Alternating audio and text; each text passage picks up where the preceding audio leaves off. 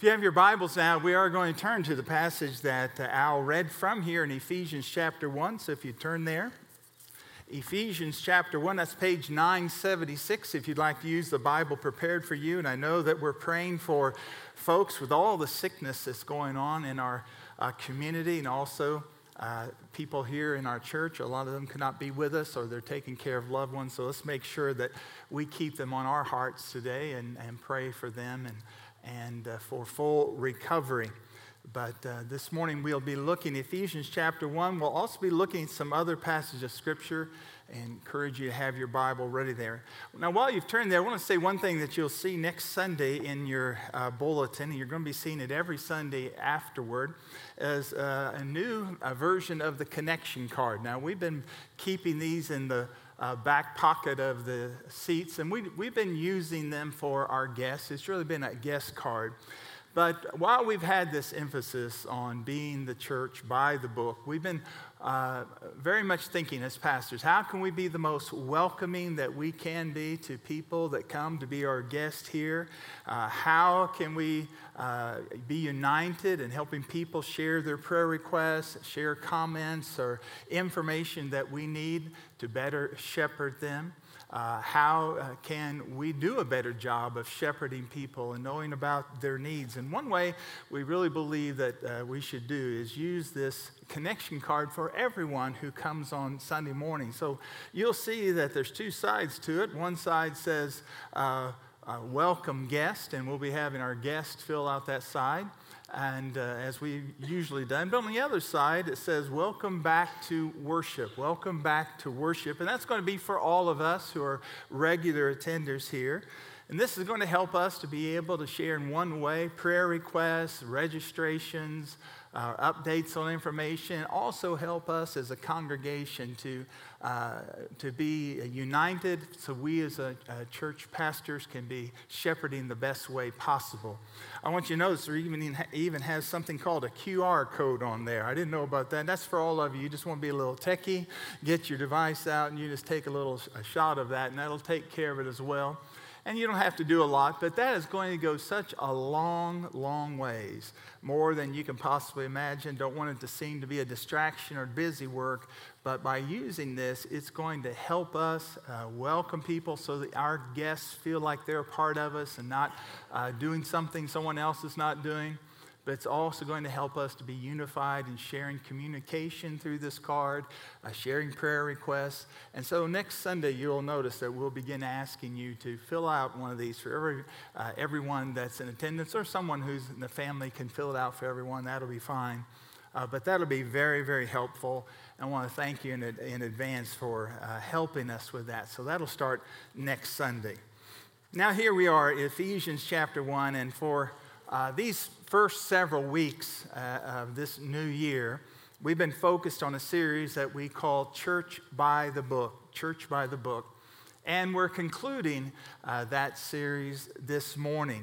And I hope through this series that you've been renewed, as I have, in an understanding of just how important the church is. You know, the church is a really big deal to God. You understand that? It really is. I love what David Platt, a pastor and author, he's also a director of the International Mission Board of the Southern Baptist Convention, now pastoring a large church in Washington, D.C. David Platt said, when it comes to the mission of God on this earth, the church is plan A, there is no plan B. The church is plan A, there is no plan B. God's plan on the earth for his mission, for his purposes being carried out and reaching the ends of the earth and caring for people is the church. Plan A, no plan B. The church is a big deal. And how beautiful the church is. Love, many years ago, that song came out, How Beautiful the Body of Christ. And I've seen it with my own eyes these last few weeks. Of every variety, of every color, every culture that you can imagine. But I want to tell you, the Church of Jesus Christ is beautiful. It's beautiful. and all the multi-varied forms. It is beautiful. How beautiful is the church, and how unified the church is when it does church, carries out its mission by the book. When we follow the Lord, there is unity. And again, this past few weeks while I was away, I experienced this in a very unique way. You know, I was invited to speak at this conference that was being held in Chiang Rai, Thailand. And I was asked to speak three times at the 25th anniversary of GAP, one of our partners, Global Access Partners, which helps churches unite in partnerships around the world. And so the director of that, the founder of that, George Collins, who's a friend of mine, asked me to speak three times if I would. And that was over a year ago. I said, yes, I would. And then a few months ago, that expanded to four times. And I said, that's fine. Then a couple of weeks before I left, that was five times. I said, that'll be fine.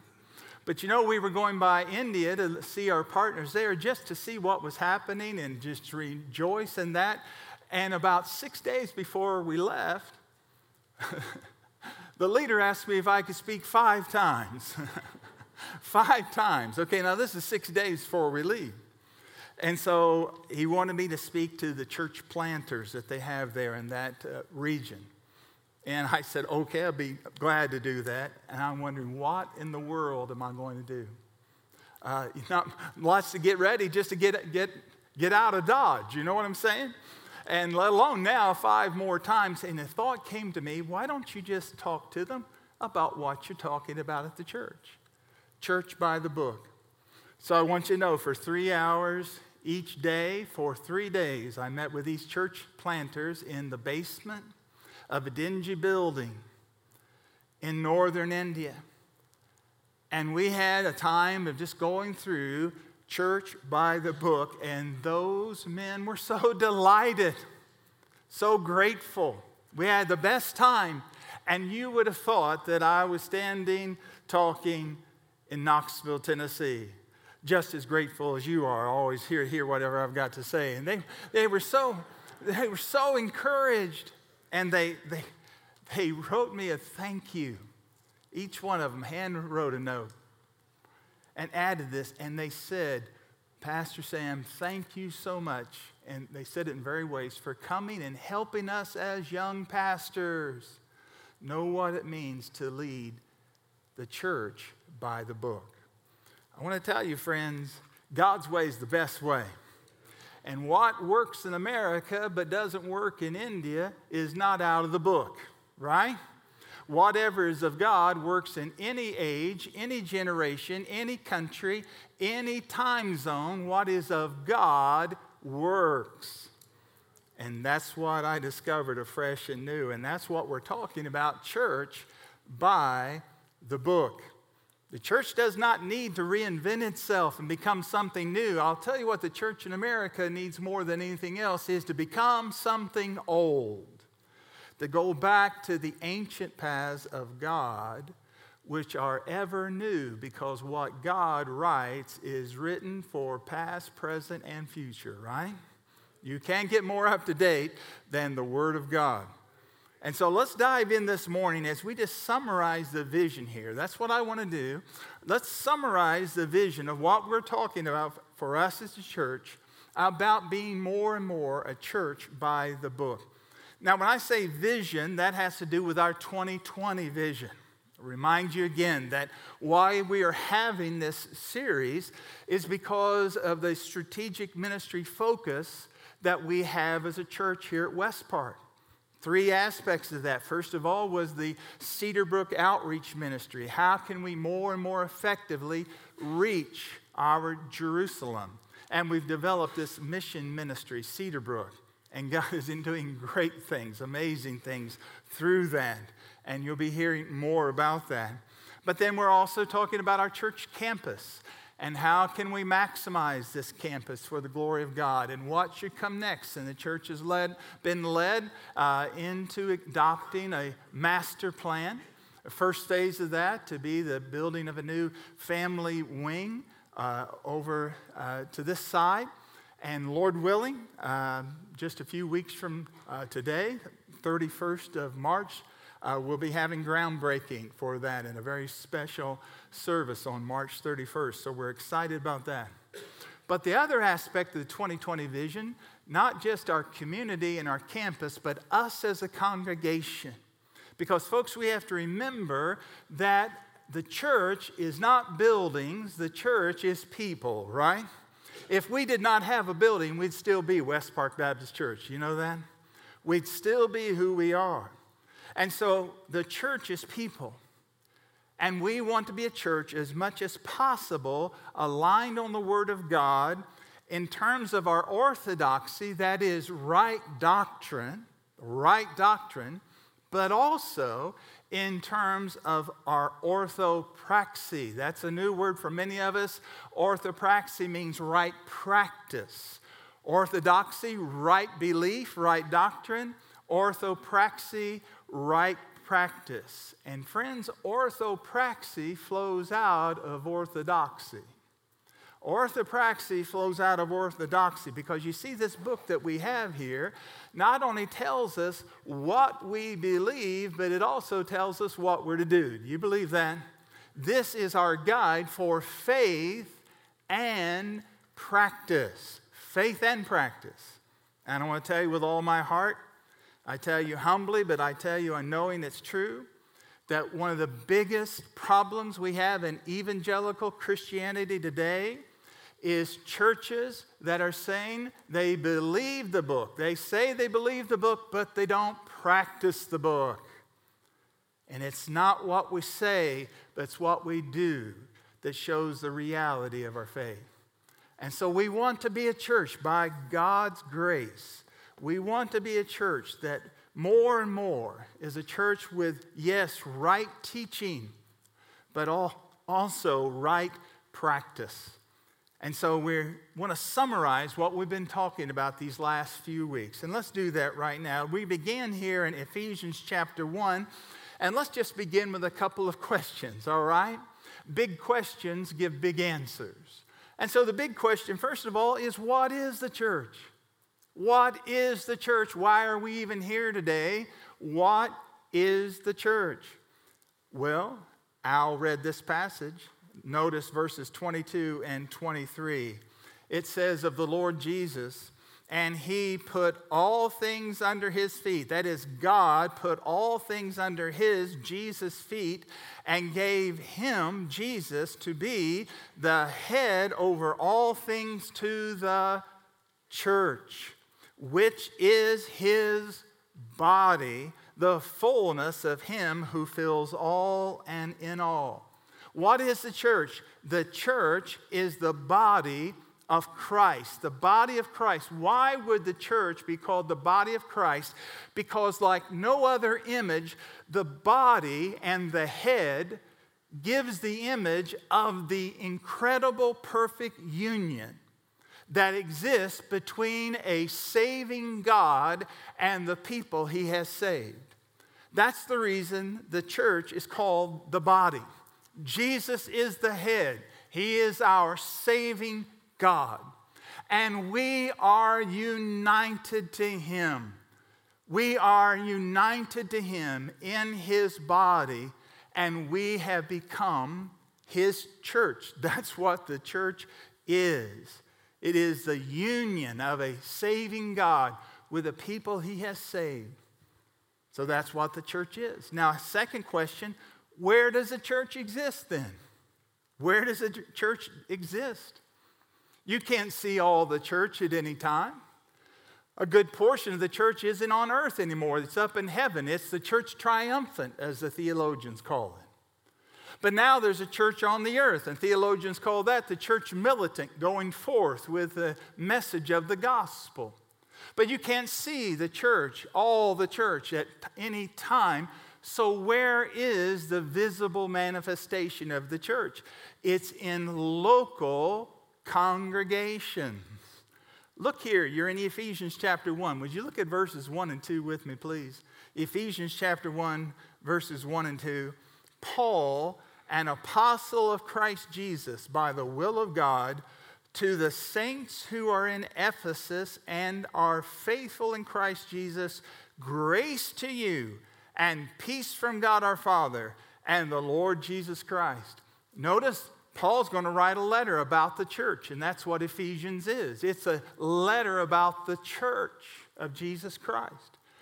But notice he doesn't address it to the worldwide body of Christ. He doesn't address it to the mystical, invisible believers that exist somewhere, someplace.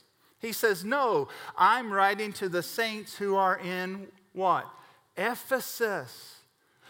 I'm writing to you in Ephesus. The church exists in local congregations. Real people like me and you. Real people who are not practically perfect people. We're not even close, right?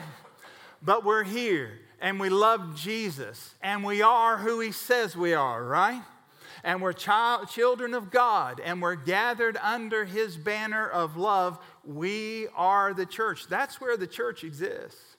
It exists in local congregations.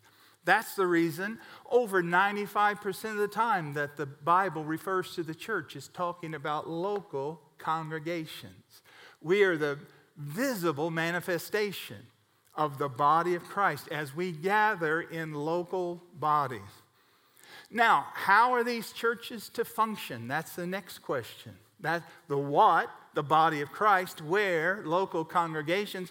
How are we to function? Well, that's where we come to this church by the book emphasis. This is where we talk about orthopraxy. And so let me just make, if I might here now, quickly, these summarizing statements of the very foundation of what we believe it means to be a church and what we are going to do at West Park to more fully align on what the Bible teaches about being the church. And here's how I'd like you to remember it. Number one, the 2020 vision that West Park Baptist Church will be, number one, Jesus ruled. Jesus ruled. Don't you like that? Jesus ruled. Why? Because verse 22, he is the head. The head of the church is Jesus Christ. The head of this church is Jesus Christ. West Park Baptist Church is his church. It's no one else's church. It's his church. Matthew 16, Jesus said, I will build, what? The next word, my church. I will build my church, and the gates of hell will not be able to stand against it. How did he purchase the church? By his own precious blood. The Bible says that the church, which is a gathering of believers in Christ, has been purchased by his own blood. It's his church. He's purchased the church.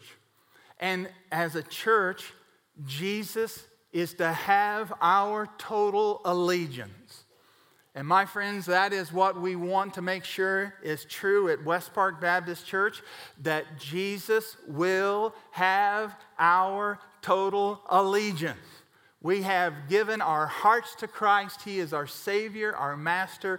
Our allegiance is to him, him alone. And honoring Jesus is our purpose and our privilege. That's the reason we exist. We exist to honor Jesus, to know him, and to make him known. And our allegiance is to the Lord Jesus Christ above all. A local church is to be Jesus ruled. Jesus ruled. Secondly, 2020 vision, West Park Baptist Church will be Jesus ruled, and West Park Baptist Church will be elder led. It will be elder led. Now, Jesus has established how he wants his churches to be led, and he's established by whom he wants his churches to be led. Now, the key word there, friend, listen carefully, we'll make sure you hear it, is led, not ruled. A church is not elder ruled, because who's the ruler of the church? Jesus. Jesus ruled. So a church is Jesus ruled, but according to the Bible, it is to be elder led. It is to be led by elders. Now, the last time I spoke, I shared with you about what the Bible has to say about elders. And so we'll review here a little bit as we go on. I shared with you about the role of elders, the role of elders. And we take that from many passages, but it's first mentioned in Acts chapter 14, verse 23. In Acts 14, verse 23, it says of Saul and Barnabas, as they were establishing those churches on the first missionary journey, it says, and when they had appointed elders, plural, for every church, singular, in every city, this is every church where they went, as they planted churches in these cities, with prayer and fasting they committed them to the Lord in whom they had believed. So here we have the first mention, churches, gatherings of disciples, and they are under the rule of the Lord, but they are being led by men who are called elders. Elders doesn't mean that they're necessarily old chronologically. The word elder means a man of character. It means someone who has proven character. And it means a man who has proven competency. An elder was someone who took the word of God and explained it to the people in the cities or the villages. And also the people would come for advice and settling of disputes in Jewish times. They would come to the elders in the gate. And these men of character and men of competency would apply the word of God in making decisions. That's where the idea of elders comes from. Now, these elders, notice, are more than one. This is so important to see. It says they appointed elders, plural, in every church. A church is not to be led. It's not God's plan for a church to be led by just one man. There might be one person who's the primary teacher, but the church is being led by more than one. We're not told how many, but a plurality of elders are to oversee and care for the church. That's the role of the elders. Now look at 1 Peter, if you would. I want you to turn to 1 Peter. That's page 1016, if you would. 1 Peter chapter 5. And let's look at the responsibility of elders, the responsibilities of elders. What are their responsibilities?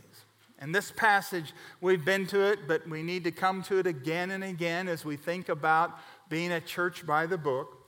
Here is Peter writing to churches in Asia Minor, and he is speaking to the elders of the church and then to the people of the church about their relationship. And here he says to the elders, is your responsibility. Verse 1 of chapter 5. Are you there?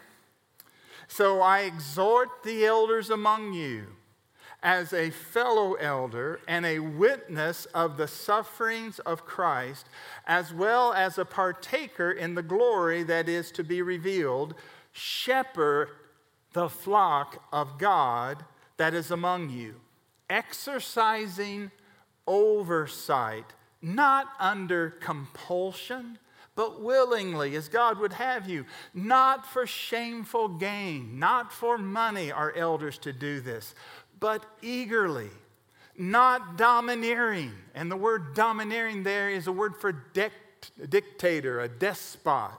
Not domineering over those in your charge, but being examples to the flock. And when the chief shepherd appears, you elders, will receive the unfading crown of glory. Now notice here, What are the responsibilities of elders? We're talking about West Park being a church led by elders. What are the responsibilities of elders? Elders are to, first of all, guide the flock. They guide the flock. And how do they do that? They guide by feeding the flock. See what it says? Shepherd the flock. Verse number 2. You elders, be shepherding the flock. The word shepherding there is a word for pastor. Be pastoring the flock, and it has specifically to do with feeding the flock the Word of God. That's the reason an elder has to have as one of his qualifications the ability to teach the Word of God effectively, because his primary role is shepherding, which is feeding the flock the Word of God. That's what the elders do. Number 2, they guide the flock, elders, not just by feeding, but by leading. They are to exercise oversight. We get our word bishop from that, episcopeo. It means to oversee the work of the Lord, to feed the flock, and to lead the flock as servant leaders. That's what elders are to do. They guide the flock. And then elders have a very, very serious responsibility. And it is not an easy one, I'll tell you that. It is to guard the flock. It is to guard the flock. And I want you to turn now, if you would, again to Acts chapter 20. Acts chapter 20, which is page 930. And Paul is writing to the elders at Ephesus. He spent 3 years there, and he is so concerned for them. He knows he's not going to see them again. He's on his way to Jerusalem, and he knows that chains await him. And so he calls these elders out to this spot called Miletus, and he speaks with them. Here's a challenge he gives to them in Acts chapter 20.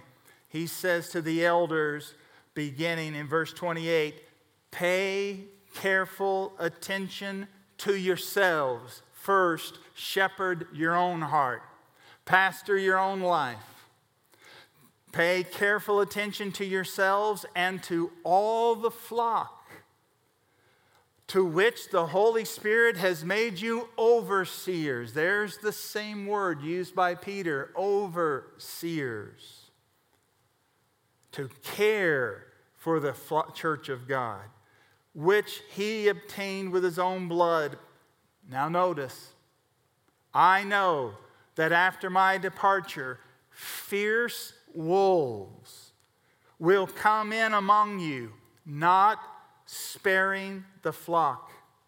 And from among your own selves, that is, from coming up among the elders themselves, will arise men speaking twisted things, in order to draw away the disciples after them. He's saying the elders have to guard against what? Satan's infiltration. Satan's infiltration. Satan wants to sow the wheat in the wheat. He wants to sow the tares. He wants to mix the leaven in with the pure lump of God's people, the kingdom. He wants to bring in his people who appear to be pastors. They appear to be fellow sheep, but they are wolves in sheep's clothing. How is a wolf to be known? He says to the elders, you will know the wolf when he teaches twisted things. He doesn't teach what the Bible says. He takes the Bible and twists it some so that people will be drawn after him. That is the danger, that the church will be divided by those who are not truly sheep. They're wolves in sheep's clothing, and the elders have the responsibility to make sure that what is taught in the church is the Word of God. Friends, I want you to know that's the reason it's not an easy thing to become a teacher here at West Park. It's not an easy thing to become a leader of a group. We don't just take a pulse and a blood pressure and say, you're cleared. It doesn't work that way. We want to make sure that the person who is standing up and sharing the Word of God, whether that is being shared to boys and girls or is being shared to adults, we want to make sure we're careful that the Word of God is being taught. Because terrible, terrible, disastrous damage can come when the Word of God is not taught, right? That's the role of the elders and responsibilities of the elders. Turn to Hebrews chapter 13 now. Hebrews chapter 13. I know that I'm throwing a lot at you, but I've been gone for 3 weeks, okay? So Hebrews chapter 13, turn to page 1009. And you might be saying, Sam, didn't you say everything out of Hebrews that you meant to say last year? And, you know, you could take a long time and not scratch the surface of Hebrews. How many of you found that out, right? But Hebrews chapter 13, what is the relationship of the elders with the congregation? We looked at the role of the elders. We looked at the responsibility of the elders. Now, what's the relationship of the elders with the congregation? What should that relationship be? Listen to the Scripture, verse 7, chapter 13. He says to these believers in that first century, remember your leaders, those who spoke to you the word of God. Consider the outcome of their way of life and imitate their faith. Remember your leaders means to recognize them, to affirm, to place yourself in a position of honoring those leaders. Why? Because they are teaching the word of God. And consider the outcome of their way of life. Listen to what they say and watch the way they live. It will be helpful to you. That's what the first relationship is. Then notice at verse 17. He says here, again, verse 17, as he talks about the responsibility, obey your leaders and submit to them. For they are keeping watch over your souls as those who will have to give an account. Let them do this with joy and not with groaning, for that would be of no advantage to you. Notice the two words here. The congregation is to obey their elders. Why? Because of their teaching. They're teaching the Word of God. You don't obey them because of who they are as a person, but for what their calling is and what they're sharing. Their authority is the Word of God that they're sharing. That goes back to verse 7. They're teaching you the Word of God. So as you obey them, you're obeying the Lord as they teach the Word. Obey your elders. And submit to their authority. That means put yourself underneath their shepherding. Don't be running away. Don't be going out on your own. Let someone who's been called to that have a responsibility to care for you because their authority has been given to them by the Lord. And they are keeping watch over your souls. That's the same word that talks about the shepherds who were keeping watch over their flocks by night the night Jesus was born. This is the same word. Shepherds, that is the elders, they are keeping watch, shepherding your souls. And they've got to stand before the Lord someday and give an account. And what an awesome responsibility, I can tell you, that is to rest on any man's shoulders. To know that you must stand one day and give an account for those souls that were under your care and charge. That is a incredible and dreadful responsibility. Now, friends, let me tell you something. What I've just read you, listen carefully. Those are not words of a convenient relationship. Those are words of a covenant relationship. It's not a convenient relationship. Hey, take it, leave it. This church has got this good. Oh, I like that preacher. You know, they got, well, I like the worship over here.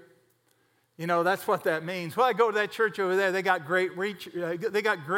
You know what that means? Well, the preacher's terrible. That's what that means. Oh, my kids like it over here. Now my kids are happy over here, so we'll go over there. Yeah, that's great. Let your 7-year-old become the patriarch of the family.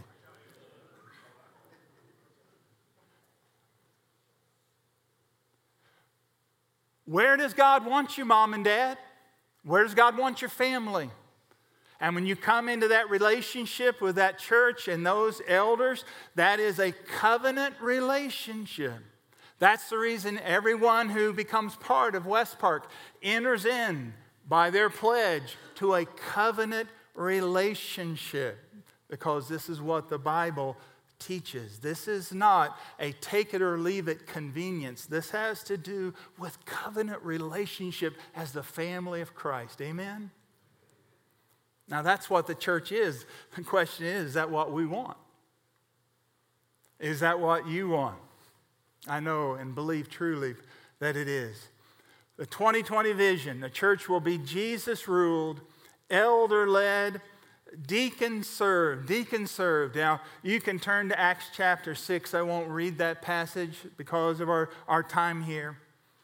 But the deacons are to serve the church. And I want to tell you, over the years, I have heard more horror stories about pastor-deacon relationships.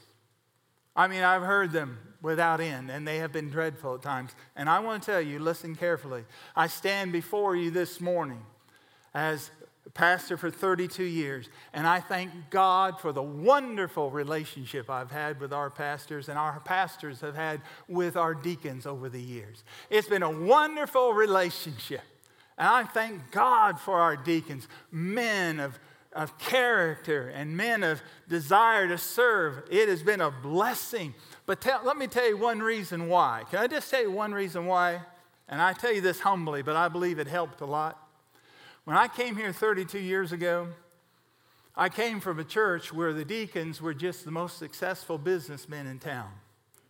Now, it was a great church, and they were converted, most of them, I think, but they're business guys, and everything was about business. And I tell you, I don't know. I just struggled with it. So I came down here. Now I'm a pastor of a church. And so I have my first deacons meeting I've ever led. 7 men got together. We got together on Saturday, as I recall. Now maybe it's a Tuesday night till some of them started falling asleep and we went to Saturday. Okay. I remember I brought an agenda and some of them laughed, said, "This is the first agenda we ever had." And then I gave homework. The Lord put this on my heart. And here's what I did. I said, "Men, we're going to meet next week, but here's what we're going to do. I want you to look up every verse in the New Testament that has to do with deacons and every verse in the New Testament that has to do with pastors or elders. That's what I want you to do. Just look them up, look at them, and let's get back and study on them." And so the next Saturday, we came together our homework, and we had a board in there to write on. I say, "Okay, what's it say about deacons?" And they started giving me information. We wrote that down. "What's it say about pastors and elders?" And they gave me that information. We got the whole thing done, and here's what I said. "Okay, men, got an idea. How about we do that? How about we do that?" And they said, "That is exactly what we ought to do." And that's what we've done over the years. Because I want to tell you, friends, when you do it by the book, that's the blessed way. That's the happy way. And the relationship we have with our deacons here is so wonderful. They serve this church. They minister to the church, just like in Acts 6, those first deacons did, making sure people are cared for. They minister to the church. They minister to the ministers because the pastors can't do it all. And friends, hear this as well. Let me tell you, the pastors aren't expected to do it all. It is not right to expect pastors to be able to do every single thing that has to do with ministry. No group of men are up to that. But as men of the Lord and the teams that they lead are serving together, we are able to care for this body of believers we call West Park. And it's a beautiful thing. It's what God has ordained, and that is the role of deacons. This church will be deacon-served. Jesus-ruled, elder-led, deacon-served. Can I give you one more? Congregationally accountable. Congregationally accountable. I want you to look at one last passage, and that's Matthew chapter 18. Matthew chapter 18. Matthew 18. Would you turn there, please? I'm waiting to list for verses. I'm listen for paper to turn here, folks. Okay, all right. Matthew 18. And I want you to see what the Lord said about his authority. Where does the authority of the Lord reside? Where does it reside? Does the authority of the Lord, it's all his authority. Matthew 28, he said, all authority on heaven and earth has been given to me. And heaven and earth, it's what Jesus said, Matthew 28. But where has he given the authority to speak on his behalf and to lead the church? Where is that authority ultimately vested? Well, I want you to notice here in Matthew 18 and many other passages, here's how it's shared. Matthew 18, verse 15. If your brother sins against you and you tell him his fault between you and him alone, if he listens to you, you've gained your brother. But he does not listen, take one or two others with you, that every charge may be established on the evidence of two or three witnesses. If he refuses to listen to them, tell it to the next word, church. This is the second time the word church is used in the New Testament. First time is Matthew 16. Tell it to the church. Don't tell it to the internet. Don't tell it to Facebook. Go to the church about this, and if he will not listen to the church, let him be to you as a Gentile, as a tax collector. Don't recognize him or her as having fellowship standing in the communion of the believers. Truly I say to you, whatever you bind on earth shall have already been bound in heaven. Future perfect. That's the literal translation. Whatever you bind on earth shall have already been bound in heaven. Whatever you loose on earth shall have already been loosed in heaven. Binding and loosing.